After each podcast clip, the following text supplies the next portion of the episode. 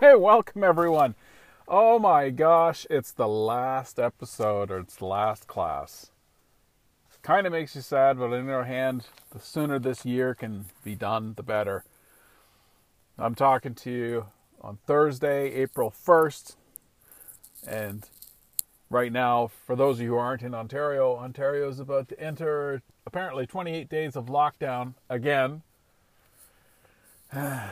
Anyway, it's getting tough, I must say, but we're here to talk about situations worse than that, I guess. We're here talking about animals. We're talking about using them for our health and for our wants and needs, basically. So we're considering animals, they're a consumable product. All the aspects of animals that are in our consumer cultures, but furthermore as test subjects for research. Okay, so now think about it, for those of you who aren't in North America at the moment. In North America, and maybe where you are too, our primary relationship with animals is either we eat them or they're our pets. That's an interesting juxtaposition, but that's the way it is, isn't it? We either eat them or we pet them, and they're like a member of our family. And eating meat is just something in Western cultures that people just grow up doing, so they put no thought into it. Typically when we're actually in person, one of the things I'll ask vegetarians or vegans, I'll prep one of them and say, I'm going to ask you a question, why are you vegetarian or why are you vegan? And no one ever does it by accident or for no reason. They always have reasons. Either it's health related, they feel it's better for them, or they believe animals deserve better treatment, so they refuse to eat animals. Or there's a bunch of other ones, there's religious ones and so forth, but the point is no one ever becomes a vegan without thinking about it, or a vegetarian without thinking about it. They all do it intentionally. When I ask then meat eaters in the class, or omnivores, and I say, like, why do you eat meat? I never get a thoughtful answer. Often people realize they don't have one, so I get jokes. One of the best ones was a kid who stood up. He looked very serious, and I thought, oh, here we go. We're going to have a great answer to this question. He says, like, because it's yummy. Oh, it's yummy. That's, and it was a great, funny answer, but I remember being so disappointed. It's like, oh, I thought we were onto something, but in another way, we were onto something. That is probably the sentiment behind meat eating, the amount of thought that goes into it, right? And people don't like to defend their meat eating, because vegetarians and vegans kind of have a bad reputation for being judgmental and aggressive about their beliefs. So people talk about that, but they don't actually address the arguments put forward. So we're talking about the arguments being put forward, right? I'm a meat eater. I'm an omnivore. I've been vegetarian basically because I dated one. So, and she was kind of condescending about it. She's like, well, this diet isn't for you. And I was like, oh, okay, yeah, sure. I'm going vegetarian right now. And part of it was to impress her, because it was a new relationship, and you care about those things when you're in a new relationship. And secondly, it's kind of competitive, right? It was kind of like, oh, I'm not good enough to be a vegetarian. I can't do it. Oh, I'm going to show you. And I did. And then we broke up and I went back to eating meat, and it was the best burger you'd ever had. All right, enough of that. Questions about, is there an ethical component to eating animals? Of course there is, right? Doesn't mean it's wrong or right, but it's definitely an ethical question that we contemplate. And is there an ethical element to the issue of using animals, right? And also the health issue. Like, does the health features of it play a role in our ethics? Well, of course it does. Because if we could demonstrate clearly that one was better than the other for the health of the population, then it seems like we should be encouraging better health behaviors instead of worse health behaviors, right? That's policy, but that's also ethically driven, right? It's saying that we are committed, we should be a society that promotes healthy behaviors as much as possible and discourages unhealthy ones. That's not mandating it. It's not like the vaccine question you did for your essay. It's simply saying, when we consider what public money, for example, goes into, Should it be promoting poor behaviors or poor health behaviors, or should it promote good health behaviors? Anyway, we'll talk about that. Now, I want to start with vegetarian and veganism, of course, is hundreds and thousands of years old. Hundreds, comma, even thousands of years old. But I think we'll talk about it. I think I'm picking an arbitrary moment in history and saying, here's where we're going to start. Here it is. I'm going to say 1971. Okay, now vegetarian and veganism had existed before that. But vegetarian and veganism really became a bestseller, if you will, with the book Diet for a Small Planet by Frances Moore Lappé. Lappé is L-A-P-P-E with an accent. Okay, and she wrote her book. This is the first time a book, not a cookbook, but a theoretical work made for the general population that took off, became a bestseller. And she has what we call Lappé's protein theory, okay? And it's a central piece of advice in her book, right? It's constructed as an argument, and I'll deconstruct it here for you in a second. But even though it was presented as sort of dietary and lifestyle advice, it wasn't flaky, meaningless stuff. This was innovative. This was really powerfully written. And it had a very profound ethical component to it. Okay, and that's the protein theory. Now we're going to talk about what is the protein theory. Well, I'm going to read it out to you like premises and conclusions. That's the basic construction of arguments, right?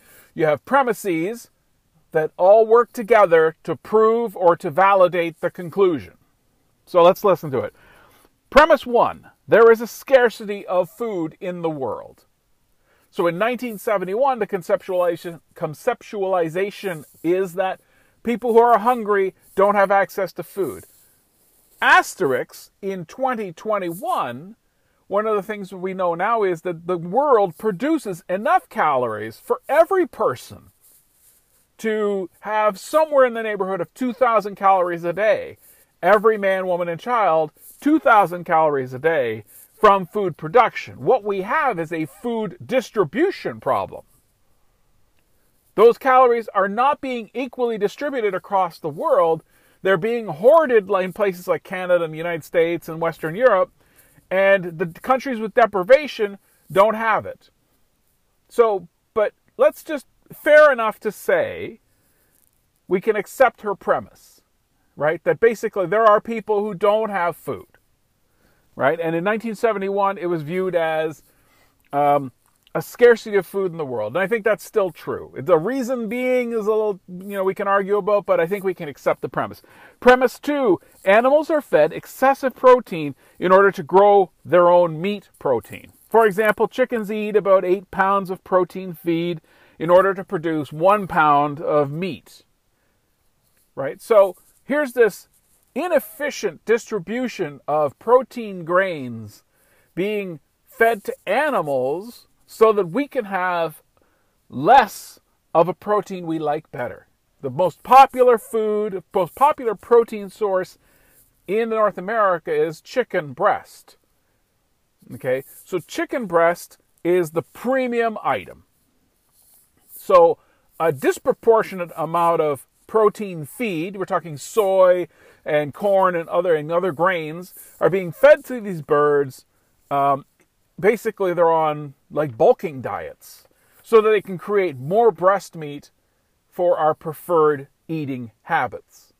But that doesn't make it, first of all, it's inefficient, but secondly, it seems like we're dumping a lot of resources into creating a luxury item or a preference item when, as we mentioned in premise one, there are people without enough to eat, period. Premise three, humans don't need to eat animal protein to be healthy. In fact, she argues that we would be healthier if we ate the non-meat proteins that we feed the chickens.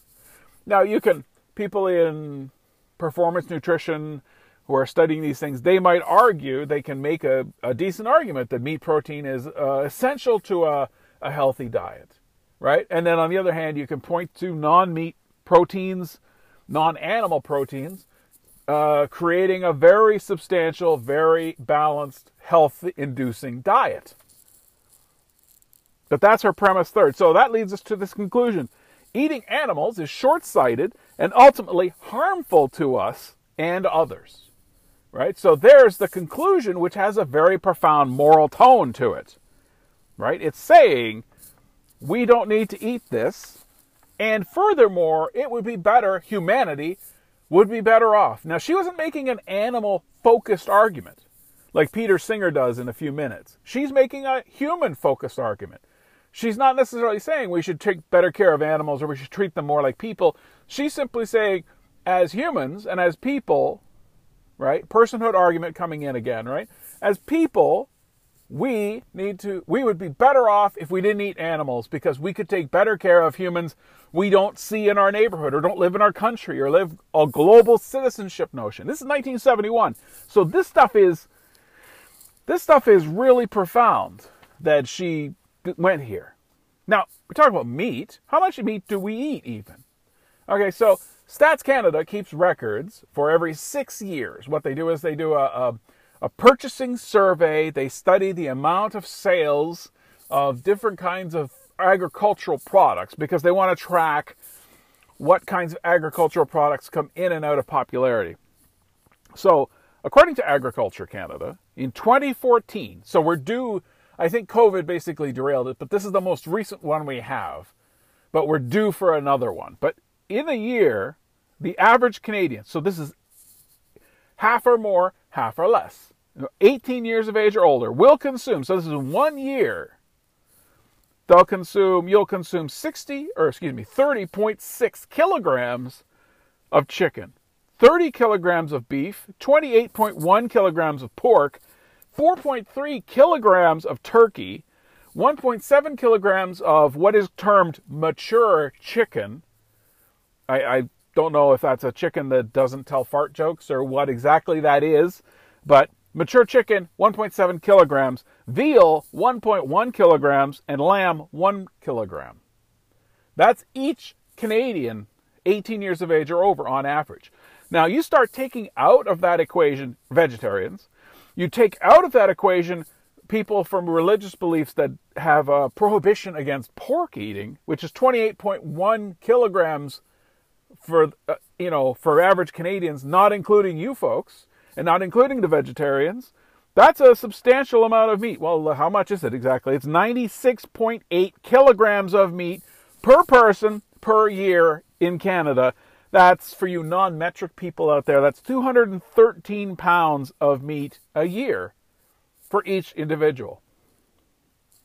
And meat is more popular. We have this movement where vegetarianism is becoming a larger and larger segment of the population. It goes from being a kind of a 1% kind of movement to now it's approaching much more like 7, 8, 9% of Canadians are vegetarians or non-meat eaters. As in, not flexitarians or plant-based or any of these other kind of terms for eating less meat, but we're talking about people who don't eat meat at all or very, very occasionally, right? So the staples of their diet, their regular diet, is not including meat.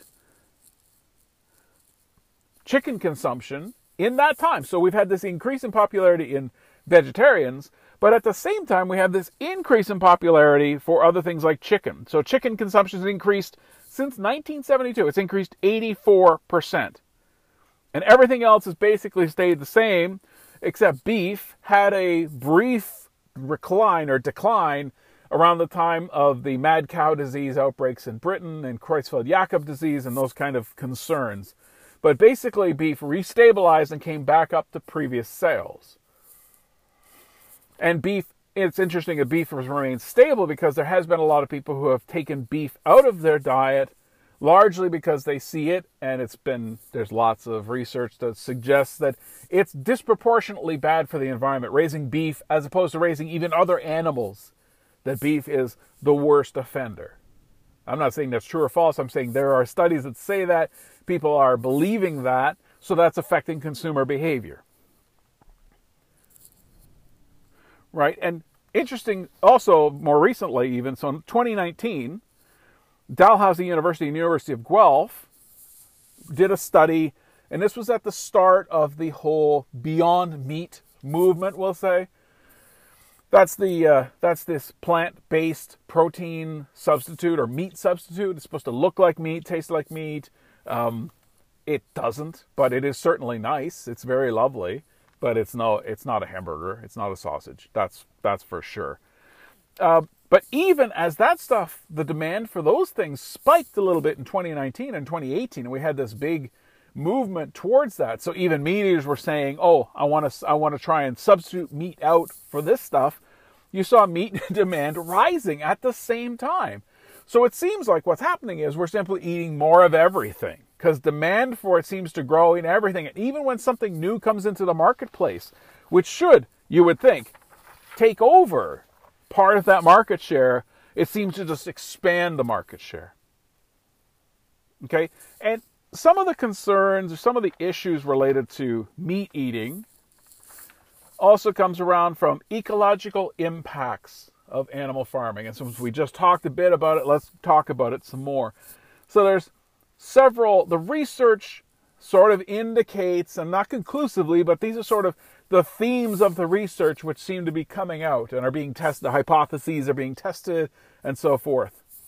One of them is that an overpopulation of cattle can create, and we're talking about beef specifically, have an intense methane offshoot.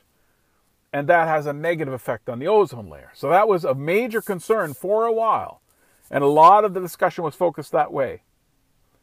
Now, you can dispute that, and there's studies that suggest it's not as bad, but the point is that that was one of the thrusts of arguments for the ecological concerns. Another one is having a lot of animals in a small space creates an issue related to feces, and fecal runoff into water supplies creates a massive problem. So just near London, Ontario, there's a town called Walkerton. And in the year 2000 or 1999, I can't remember which, but in that area, they had people died of E. coli poisoning because it came from the water supply. And there was some discussion about, it was some combination of failure in the water treatment plant and also proximity of major cattle farms and high density animal agriculture near water supply.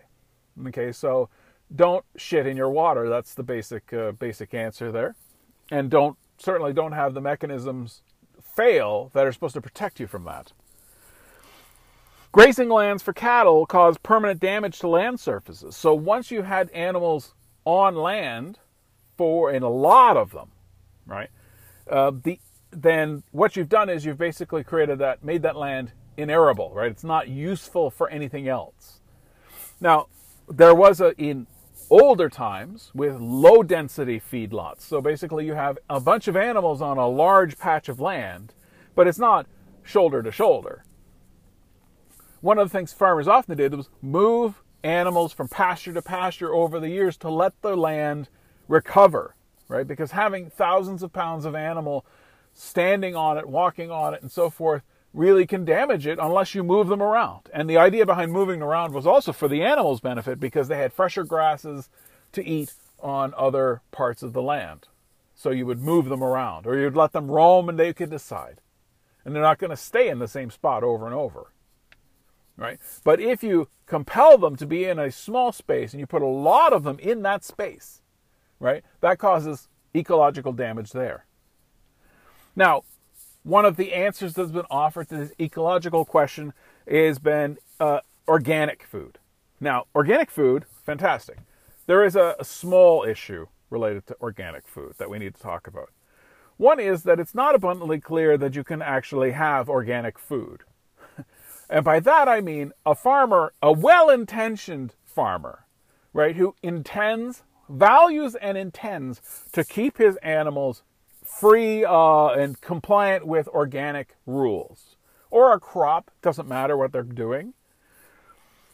There is a concern that you can't actually enforce that because artificial poisons and other kinds of substances are so ubiquitous in the environment that even though you don't spray your crops with these kind of, with Roundup or any kinds of insecticides or herbicides, Even though you do that, it's everywhere. It's drifting in the air, contaminating your field.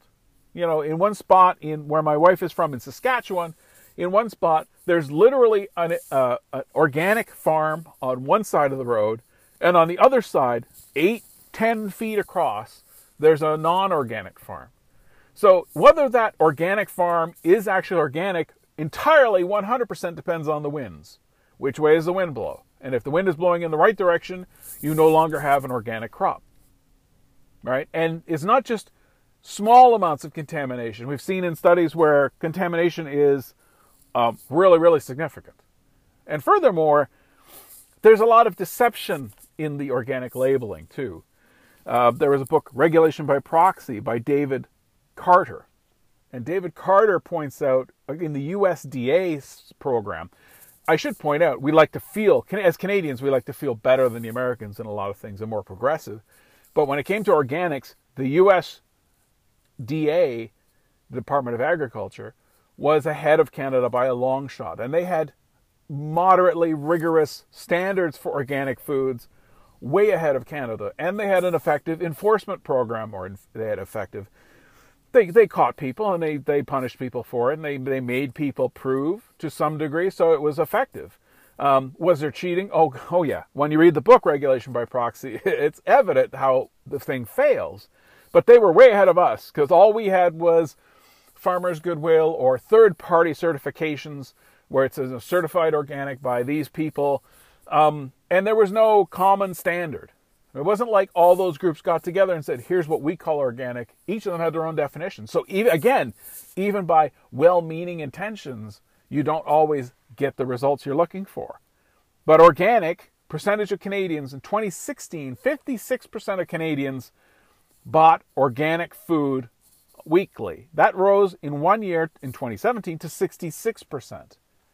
Now, we're seeing it stabilize at that point. So it's still a popular item, and people will change their shopping behaviors to buy organic because they believe it to be better. Either better as a moral decision, they want to take care of the earth for future generations, which is strictly a moral sentiment. Right? There's no self-preservation there. There's no selfish motives when you say, I want my grandchildren, if I have any, to have access to a planet that's not poisoned. For me, it won't matter to me so much. But I want that as a moral thing. That's what that's expressing the sentiment there. Now, it should be said that there's lots of research to suggest that organic foods, even foods that are toxin-free and so forth, right, that actually are organic, right, authentically measured and tested. These are not exposed to Roundup. These are not exposed to artificial fertilizers, etc. Right? So imagine you have this, and they exist. You get these, and then you have studies, and I'm looking at a review from Food and Chemical Toxicology, Volume 125, March 2019, pages 370 and 375, by Gonzalez et al. The article is called Occurrence of Environmental Pollutants in Foodstuffs, a Review of Organic versus Conventional Food. So Gonzalez et al., right, study it. And they found that these contaminations, the cross-contamination is really prolific, which is not a criticism of organic food. It's a criticism of the level of toxicity sort of in the ecosystem where you can't isolate yourself from it. You can make it so. Imagine you're drug-free, but yet being in a house with someone who isn't makes you not drug-free. It's that kind of that environmental contamination situation that we're talking about. And then organic foods, are they healthier? So say you have an authentically organic food versus a regular food, right? One that's not protected from these exposures. One that pesticides and herbicides are used on specifically. And in animals, you have animals that have taken antibiotics and so forth. So you have all of this together. What does the end result, the end product? You have an organic chicken breast versus a conventional store chicken breast. What's the health value, relatively speaking? Well, in one article, right, from the Annals of Internal Medicine, the conclusion is the published literature lacks strong evidence that organic foods are significantly more nutritious than conventional foods. Consumption of organic foods may reduce exposure to pesticides, residues, and antibiotic-resistant bacteria. So they're saying that there is a small improvement in the situation. That the nutritional difference is not, because that's one of the claims, certainly in the marketing, is that organic vegetables are higher in vitamins and nutrients than commercially produced, mass-produced kinds of things that use pesticides and herbicides and so forth. Studies don't indicate that that is a real big significant thing. However, you know, the issue of contamination, pesticides, and antibiotics, there's something there. So there is some benefit to organic food. Then the question becomes, well, two questions. One as a consumer is, does it really justify the price difference? Sometimes it's not necessarily how much the food actually costs, but what will the market bear? People with money will buy it this way. Then we have a justice issue wherein, well, if you're wealthy, here's another way in which you having money allows you to further your health interests over somebody who doesn't have money to make that consumer choice. So that's an issue. But we talk about a little bit about animal production and animal husbandry. We're talking about factory farming. Okay, so factory farming, the idea of, when I said high-density feedlots, basically, you know, you're feeding a lot of animals and you contain them in a small space. High density literally means number of, for example, chickens per square foot. And the higher the number you can get, the more efficient your chicken operation is, and therefore your profitability should be better as well. And that's what the business is. So that's an important number, right? Because chicken is relatively cheap. And if you've ever gone to 7-Eleven and gotten the meatballs, there's what it used to be like a skewer of 3 of them for $1.99 or something like that. We in the West have access to this incredibly cheap meat.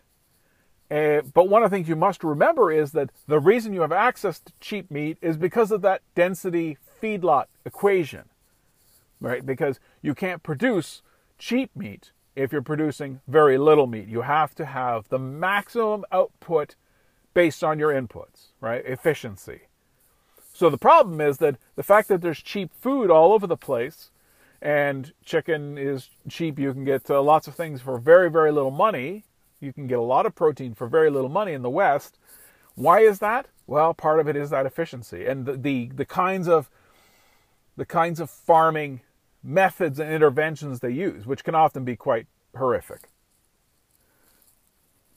Now, one of the things that's happened here, of course, is that use of animals and interaction with animals has been bad for humanity in some ways, right? So our whole economy is based on a certain use of animals as a product. And then occasionally it will bite us in the ass, like it is right now. Because, of course, the coronavirus is a zoonotic infection, just like SARS was, just like bird flu is, just like MERS was back in 2016. And whatever the next great plague is going to be is likely going to be zoonotic. Z-O-O-N-O-T-I-C, zoonotic. It means that it was isolated in animals for animal-to-animal transmission, but we encountered it and it crosses species over into humans.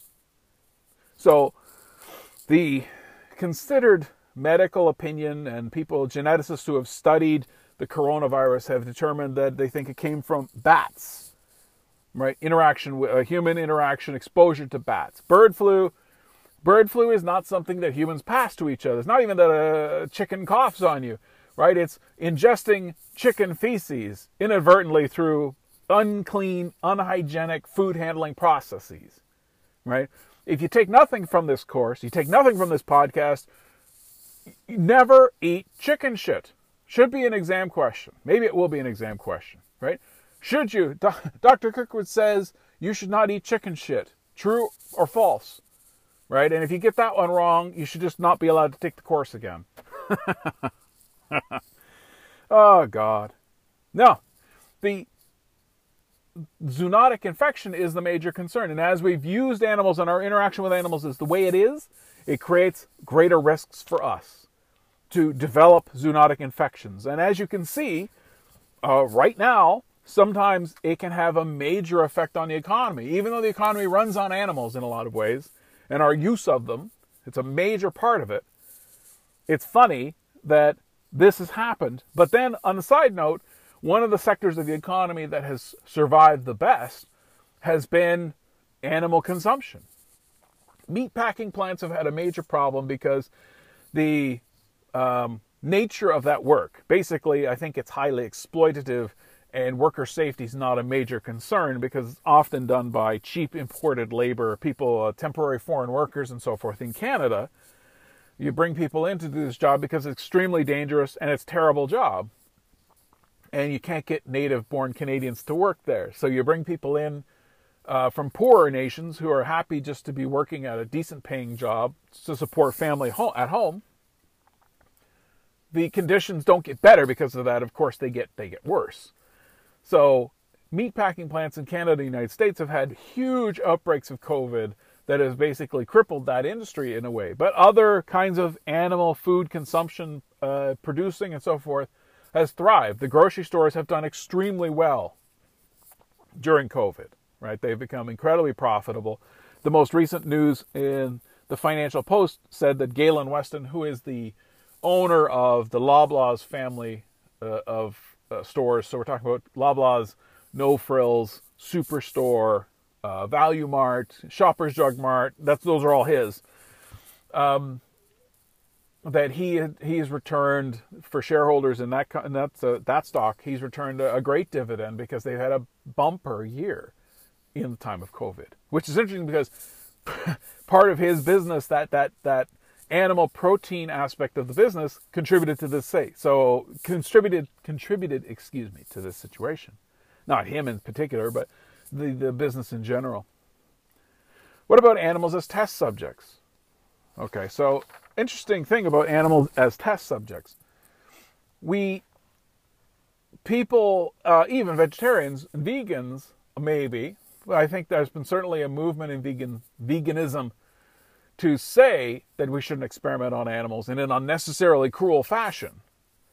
However, there are people who don't worry about, they want animals to be treated better, but they don't necessarily put themselves on equal with animals, right? They're not giving animals personhood status. They're simply saying, morally, we should treat them better because that reflects on us as a human. And you know who said that initially was Kant, right? Of deontology fame, right? Kant said, remember, don't use people as a means to your own ends. Treat them as an ends in themselves. Do you remember that classic? Well, that didn't apply to animals, of course, because it was only meant to apply to rational beings, and that was humans only, right? And Kant was inclusive of females as opposed to others of the time. So basically, humans, you should treat no human as a means to your ends. Treat them as somebody who has an ends in themselves. Now, animals didn't count as that, but then Kant said, but that doesn't mean you get to treat an animal as a thing, right? It's not this pure binary of, you're either a person or you're a thing, and you should treat people like people and things like things, which means whatever. But he said, because the animal is a creature and has some level of functioning related to reason, or it has some human-like qualities, right? And then going back to Aristotle, right? Aristotle is saying, like, well, we share some things in common with those lower creatures, but humans are the highest form of it because we have the most levels of soul, right? Kant said, if you misuse animals, they're living beings, right? They're creatures. They're not things. But if we treat them as things, then that is a negative reflection on us and our obligations. So he saw treating animals poorly or being cruel was a bad behavior. It was something you should avoid at all costs. It's a duty not to be vicious, not to be cruel. Now, it doesn't mean that animals were the same. It just meant that how you treated lesser creatures reflected on you as a human. And it was a dereliction of your duty, your duties, right? Do no harm Don't be cruel. Don't be injurious. Don't be malicious. That in that vein, right? That included animals. Because if you were somebody who would misuse an animal, that's a negative sign for you as a person. So what are the three major, well, there's more than three, but let's go with three major concerns related to research involving animals? One, of course, is zoonotic infections, just like zoonotic infections. Please forgive me. Zoonotic infections, just like we were talking about a second ago when I was pronouncing it properly. Zoonotic infections, okay? Zoonotic infections are a concern because as you have this increased exposure to animals, and furthermore, when we research on tissues related to use from animals for transplantation into humans, right? So we call that xenotransplantation, X-E-N-O, transplantation. That word means basically from an alien or from an alien source, right? So we're creating human tissues in animals for transplantation and for research purposes. The concern is that if you actually transplanted tissues, human tissues grown in a mouse, grown in any kind of animal, could you mutate existing viruses or mutate existing bacteria or what have you, and basically create a plague, right? So basically, we could have had coronavirus-like phenomenon from medical research rather than just wet markets and animal interactions like that. Secondly, so another distinction is about the difference between commercial and medical research uses. Because sometimes it's very clear, like the People for Ethical Treatment of Animals used to run an ad campaign about showing blind bunnies and saying that companies like, I forget who, but they basically tested their products, their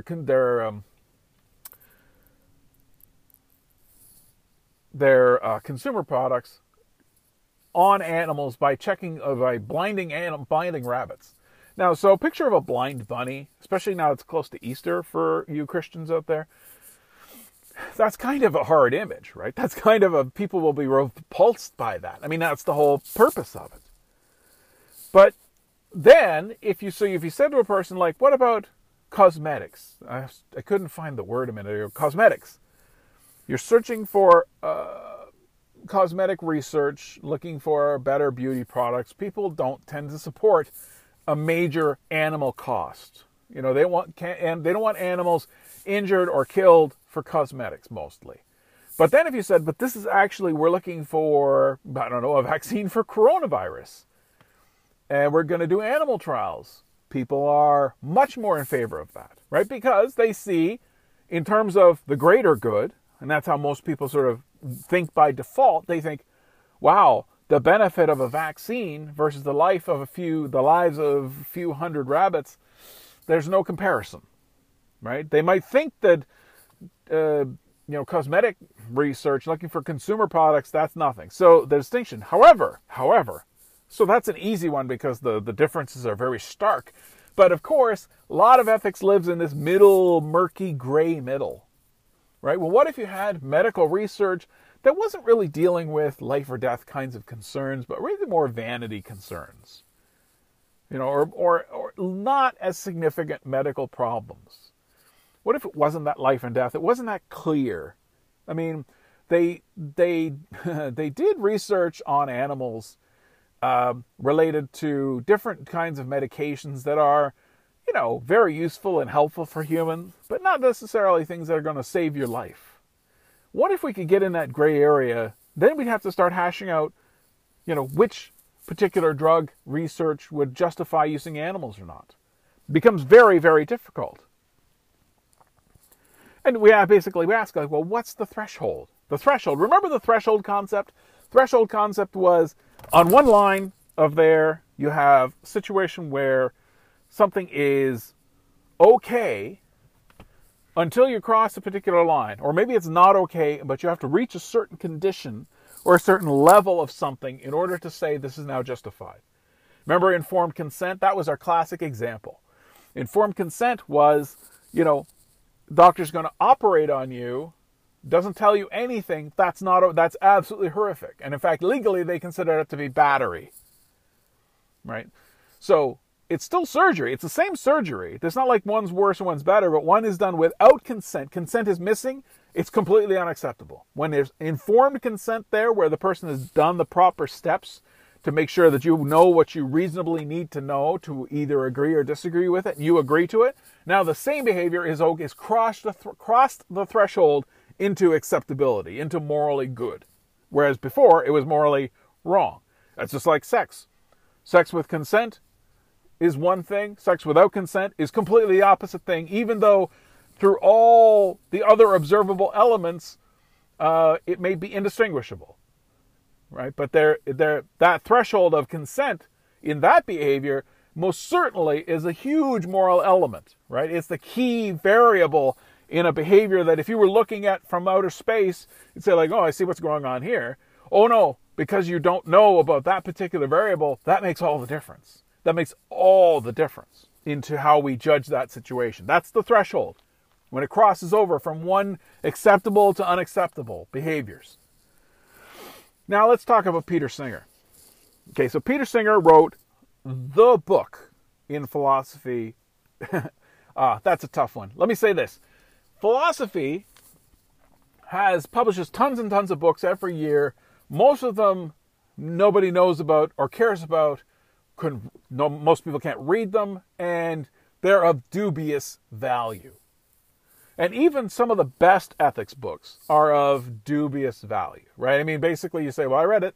I know stuff. It's interesting because knowledge is cool for its own sake, but maybe it's of limited influence or it's not that explosive a thing to know. Animal Liberation by Peter Singer in 1972, this thing is massive because it creates a whole movement. There is an Animal Liberation Front that is very active in Britain, for example, and other parts of the world, right, where they break into universities and release lab animals, and they protest against animal agriculture. So this has created this lasting legacy of people who are committed to it, right? They've taken it on as a personal mission. So for philosophers writing books, that's about as over as you can be. Like, that's as popular as you can possibly be. Now, Singer talks about it in terms of personhood, right? And we've talked about personhood. And now he's saying, yeah, okay, here's the question. Personhood should not be exclusive to humans, but it should be based on criteria that can be used to assess any number of creatures. So humans can be part of that, and they are likely to be part of that, but it also means that some humans won't be part of it because they can't pass the test. It's like admission test to medical school or business school, right? It's open to a bunch of people, or a bunch of beings can apply, but only certain ones will be chosen. So equality is about equal consideration of interests. But humans, typically, we ignore the interests of higher order mammals in order to suit our own comforts and pleasures, right? So we deny animals their basic existence, or a decent existence that they would have otherwise if we hadn't intervened in their lives. And we do it not because it's our survival or theirs, but rather we do it because I like leather coats, I like steak, I like bacon, right? And that's the reason why we treat animals the way we do, or we allow animals to be treated that way. Now see, here's a key thing that Singer, this is 1972, understanding of Aboriginal issues is non-existent at this point, really. But what was interesting is that Singer said that he was pointing to sort of Western, first world, capitalist societies. He was saying, you guys deny these animals their equal consideration just for the most frivolous, trivial wants of yourselves. Like, we were selfish creatures. It's interesting because you can take that Singer approach, and when you look at cultures, Aboriginal cultures that hunt animals for food, because it's, you know, for example, in the north, it's not like you can grow crops, right? Because that's not, it's not arable land. So fishing and trapping are the means of sustenance. He would treat those as different than our relationship with animals. And we're both eating animals, but what's the threshold? The threshold is, the key variable is that their use of the animal is basically existence, a challenge of existence. One of them will exist and the other will not, right? It's not like they trap something because they prefer it, or they raise it in these barbaric conditions because they really prefer the taste of chicken breast to, you know, seal. No, right? It's a basic subsistence behavior in those contexts, as opposed to ours, right, where we're making active consumer choices for luxury purposes. So Singer, even though he doesn't articulate it, he captures that issue really, really well in his definition, because for all his failings, he had a really astute philosophical mind. Singer is a strict utilitarian, okay? He is all about the greatest good for the greatest number. What he is expanding, though, is that greatest number, because traditionally it's been thought of as strictly humans. What's the greatest number of people? Humans you can benefit, and humans and people have been sort of synonymous. No, he says, I'm expanding that number. People are not just humans, so now we have to consider the greatest good of multiple members, multiple species in that category of personhood, right? Because for him, a speciesist, so you should consider speciesism another form of unjustifiable prejudice like racism or sexism or any ism that you hear, right? Where it's saying this group of people are being discriminated against unjustifiably for who they are. They're being hated for who they are and for no other reason. So he says a speciesist is one who discriminates against another's rights by virtue of their belonging to another non-human species, right? So he's adding species now to the list of things that people make unjustifiable differentiations for and they treat differently, right? So literally, you could not treat a human the way you treat animals, right? You couldn't make a jacket out of their skin or any of that kind of thing, right? Eat them and so forth. You couldn't do that, right? Nobody would think that's okay. They think it's okay if it's a cow. So he's saying not okay if it's a cow, not okay if it's a higher order mammal, one who has functioning at a high enough level that they can, you know, pass his test of personhood. And we're going to talk about that here in a second, because he's got, of course, a nice tidy 7-point categorization or test, if you will, to see if you are admitted into the personhood club or the personhood school. So that's a speciesist discriminates that way. Right? So for Singer, right, personhood has to be reconfigured and reconsidered. And personhood really should be about any creature who meets the following criteria. Here we go. Number one, can they feel pain? Right? There's an assumption here, of course, that feeling pain, suffering, is morally relevant. If you cause somebody suffering, that's a negative experience you've created. But what if they could not experience that? That changes things a lot. Maybe it doesn't make your behavior okay if you do exactly the same things to make somebody suffer and they don't. But the point is, if you knowingly create suffering and then suffering occurs, and that doesn't change your behavior, that's a major concern. So feeling pain is a good metric for moral consideration. Number two, make your own decisions. Okay, so are you strictly a slave to your natural impulses, or do you make decisions? Do you have some rationality there? So this has been an argument related to intelligent fish, for example, who swim upstream to spawn, right? The question then amongst zoologists is this or animal behaviorists, is this a choice behavior, or is this like a biological imperative? Because you as humans, we make choices to reproduce or not all the time, right? Birth control, extremely common medication prescribed out of the pharmacies. Why? Because people are making choices not to reproduce. You know, it might be temporary, it might be long-lasting, whatever. The point is, you can think it through and make a decision. I don't know that salmon make that decision, right? And it's been suggested that they operate on pure biological imperative. Now, people can say, well, we have a biological imperative to reproduce. It's like, well, I see lots of evidence that say humans make a choice to reproduce. Sometimes they reproduce by accident, of course. MTV had like 3 different shows about that, but aside, that's off topic. People make choices. People make choices all the time related to that. So the question would be, like, do you make your own decisions? Can you foresee a future? All of you can foresee a future, right? You can look into your future. Maybe it's uncertain. It doesn't mean you know exactly what's going to happen, because none of you do that. None of you know the future, but can you look ahead and see, well, if I did this, here's how I could imagine my life being. And what if I couldn't do that anymore? Well, then my life would have to be like this. All of that ability to look ahead is a feature of personhood for Singer. Ability to communicate, right? Doesn't mean spoken word, doesn't mean any of our sort of traditional understandings of it. All he's saying is that you have to be able to communicate. If you're absolutely without the capacity to communicate, that is working against your personhood. Ability to reason, right? Now, this is kind of similar to make your own decisions.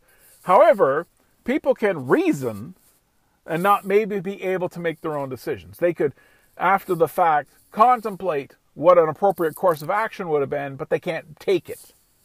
So there's a fine distinction there. For Singer, you have to be able to reason intellectually and not simply be at the whim of your biology. But on the other hand, number 2 was make your own decisions. Then you have to actually be able to articulate and move forward. And I think one of the beings he's thinking of are humans who are people, but then suffer significant disability. And Singer is loathed and hated by disability rights groups. And scholars who work in the field of disability studies don't like this guy at all. And part of it is he's pretty, at best, ambiguous, at worst, prejudicial against people with disabilities. Because he could say a disabled human does not qualify as a person, therefore we should not do anything with them, not spend money on their care and so forth, no more than we would spend money to take care of algae, right? Because those are both non-people, right? And he feels that would be a justifiable discrimination against them, which, of course, has caused people a lot of upset. Self-aware, number 6, self-aware.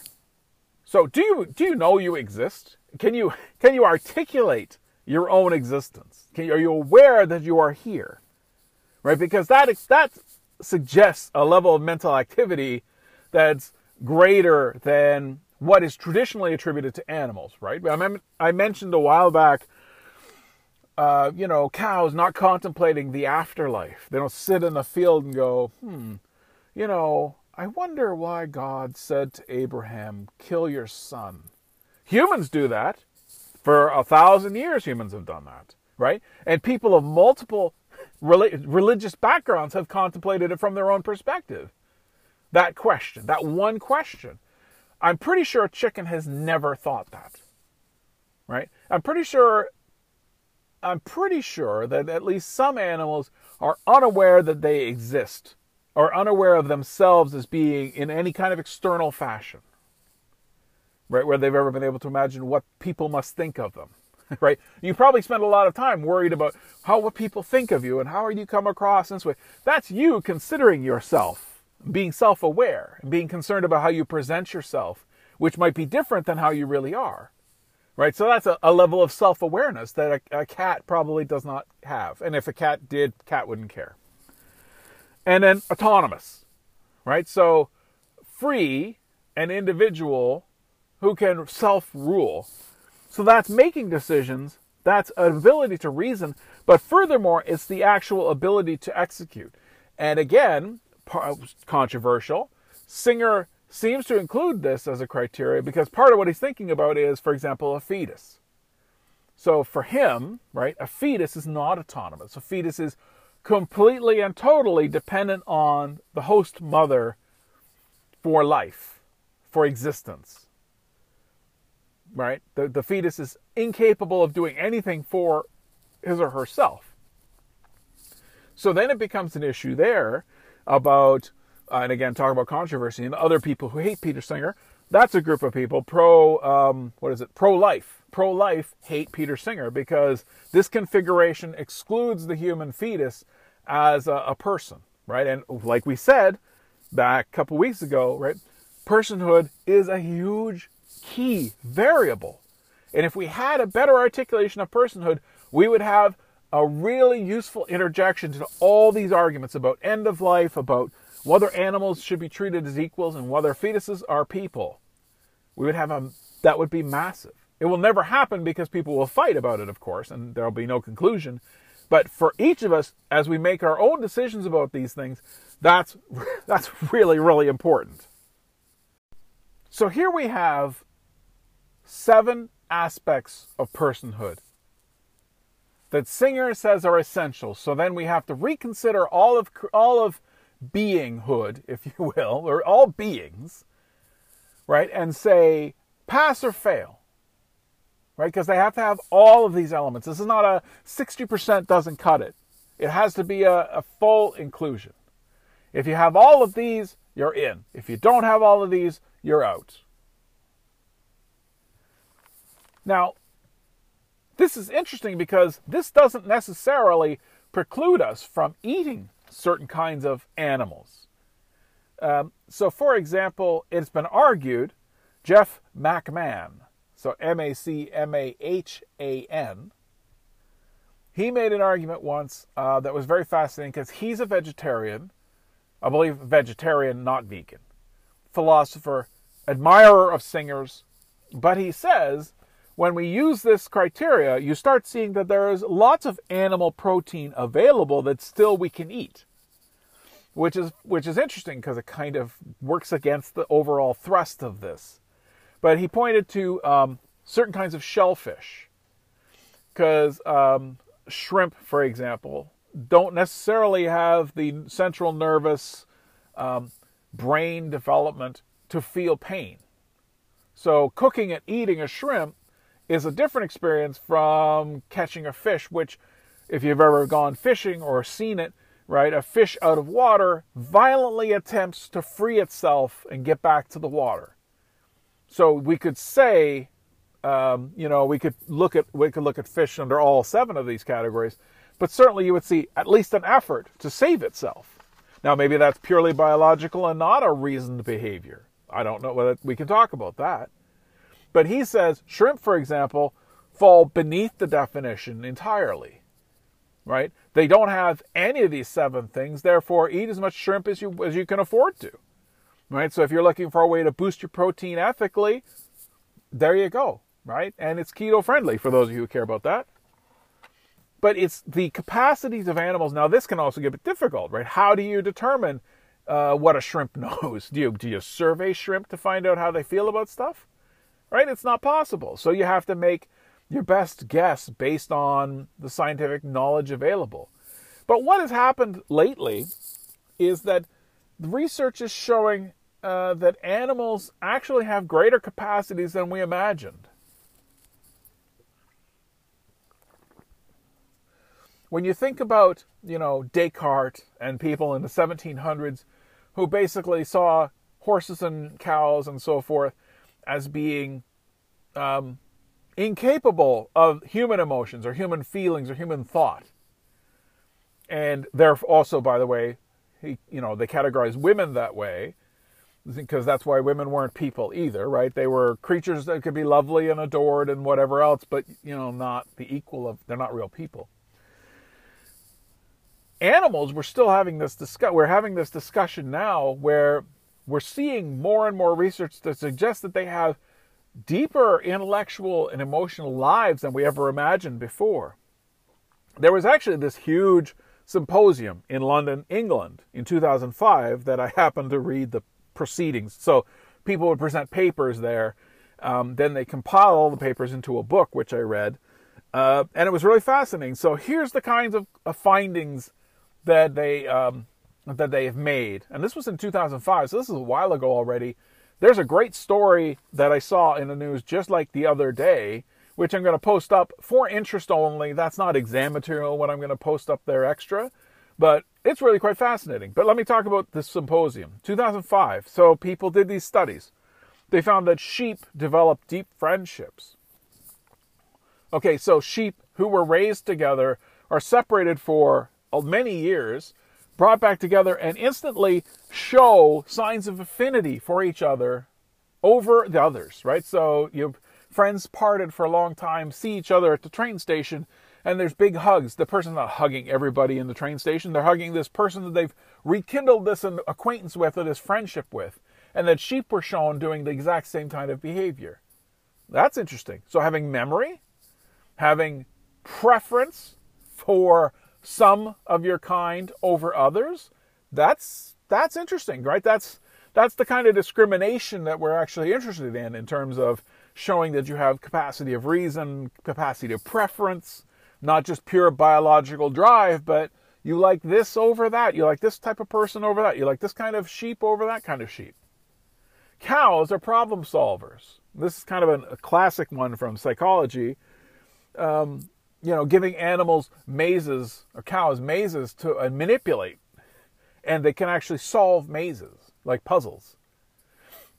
Animals seem to, according to this study, and then subsequent studies afterwards, seem to have functions of reason and functions of emotion that are in a kind of a similar relationship to our own, right? The idea was initially in Enlightenment thinking was, well, reason was what mattered and emotion got in the way.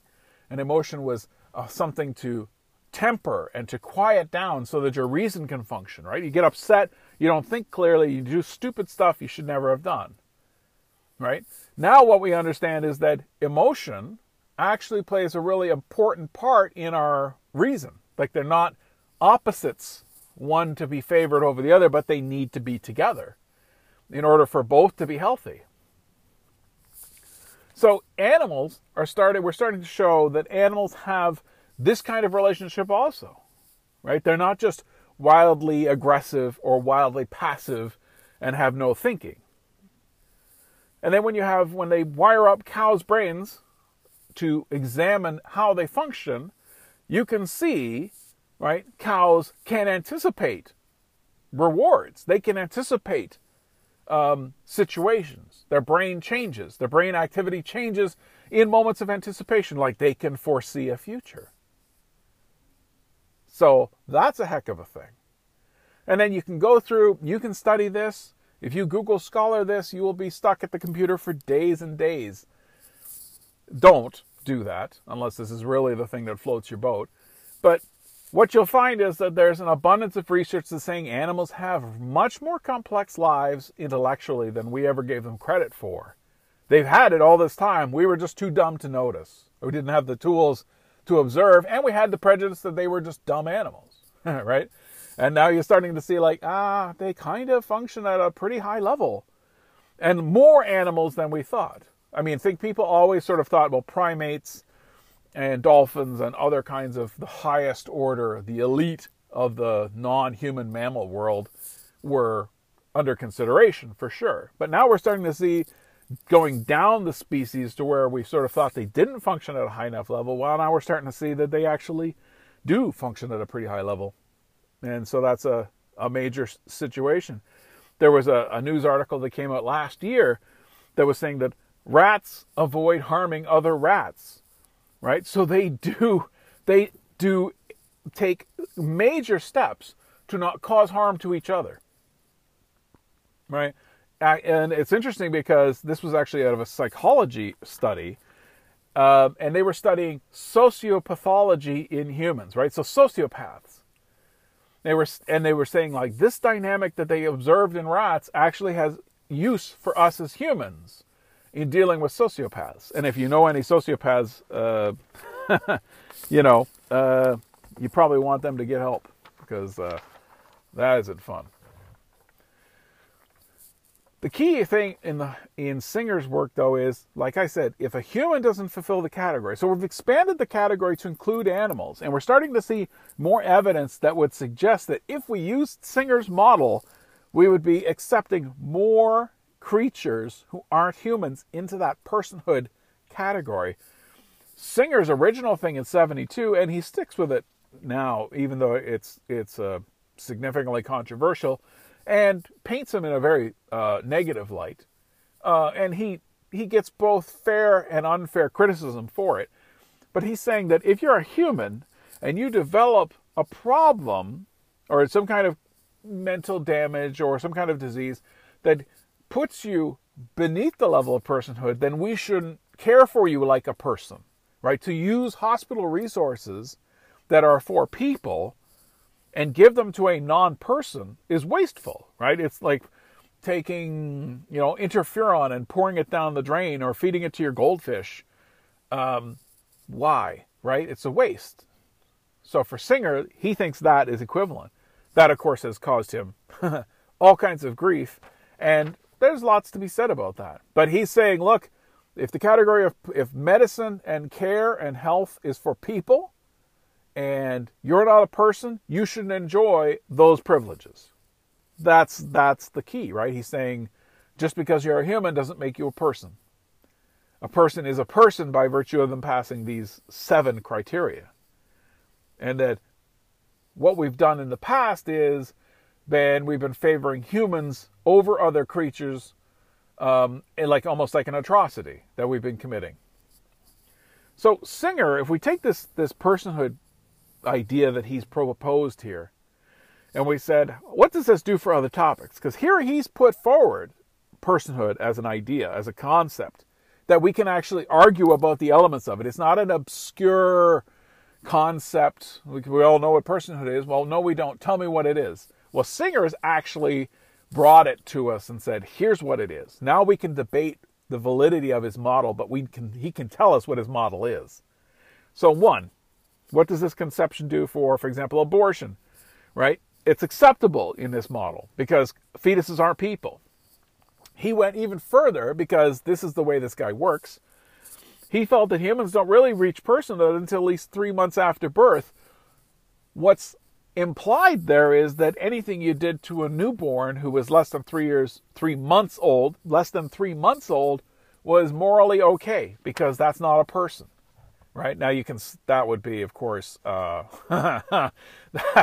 unpopular is the safest way to describe that one, because abortion is controversial, but infanticide's not really controversial. I think everybody basically hates that, right? And he's saying, early on, it's not really a problem, and that, of course, has made him incredibly hated.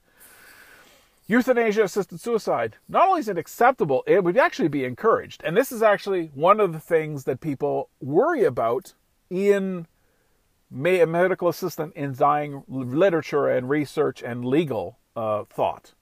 They don't want it to be encouraged. They want it to be entirely driven by the patient who's asking for it, right? And that's the concern, is that as we change the law and make it easier to get and more accessible to patients, the concern is that you'll get to a point where it could be encouraged as an option. Now, so for him, it's encouraged because if you're going to slip below the level of personhood status, you shouldn't be taking up medical resources. So choosing that option would be the morally responsible choice on the part of the person making it, saying, I don't want, if I become in a persistent vegetative state, I want you to shut everything off and let me die. That would be, for Singer, not just an okay choice, but the most sensible moral choice. Almost an obligation, if you will. Remember our continuum, right?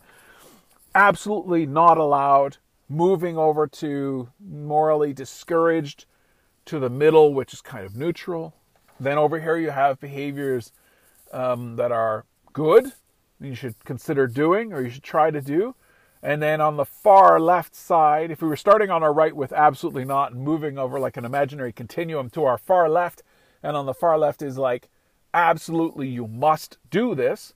For him, choosing assisted suicide as a person approaching in the event that you became disabled, that's an obligation for you.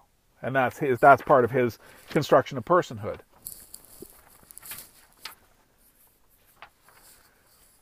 What about xenotransplantation, right? No, absolutely not. Because those are tissues grown in other mammals who can't consent. See, it's an interesting thing, though, of course. You know, we could say if we can't communicate with them in order to obtain consent, then it shouldn't be allowed. You grow, my neighbor gave his kidney to his son because his son was born, was a twin and had an underdeveloped renal system. And as such, he was in danger of dying. And his father turned out to be the only donor who was acceptable. And so he gave his kidney to his son. Everybody thinks that's fantastic, right? And the father, of course, made the choice, such as it was, to save his son's life. And that was a big moment in our neighborhood. Now, an animal could do the same thing. And now the problem would be, of course, for Singer is that although you can be a person and you can communicate, it didn't mean that necessarily you can communicate with the people making that decision for you, or making that, you know, the treatment team, the transplant team. So he kind of walks a line there about, well, if an animal can't consent, or a higher order person, a person from a higher order mammal group can't consent in our language, then we can't use them for things. We can't just use them, just like we can't just use a person. My neighbor had to agree to having his kidney taken. They didn't hold him down and cut it out, and he woke up in a bathtub full of ice in New Orleans, or whatever that urban myth is. Number 4, animal research. Disallowed. If monkeys are people, then you can't subject them to torturous exposures to illness or torturous exposures to our experimental drugs any more than you would for a human. So, what is wrong with this theory, this perspective? Well, there's lots of problems, of course, and you've heard, I think I've made it clear what a lot of them are. Richard Posner is a law professor at the University of Chicago, and he and Peter Singer engaged in a really brilliant, what they called exchange of letters, and it was on salon.com. I don't know if that still exists, but it used to be a social media / news outlet, and they exchanged this series of letters. Very respectful. I think they actually like each other as people, but they modeled ideal debates where they actually talked about the person's ideas and what they found lacking in them, back and forth. And Posner points out, he thinks, of course, he offers what we call a synthesis. So that's basically a moderate or compromise between two points of view, usually known as the thesis and the antithesis. So one is, thesis is like a statement of this is what should happen. The antithesis is saying that should never happen. And then somewhere in the middle, there's this resolution, say like both, you know, here's the best of both of these, and this should be the conclusion from there on.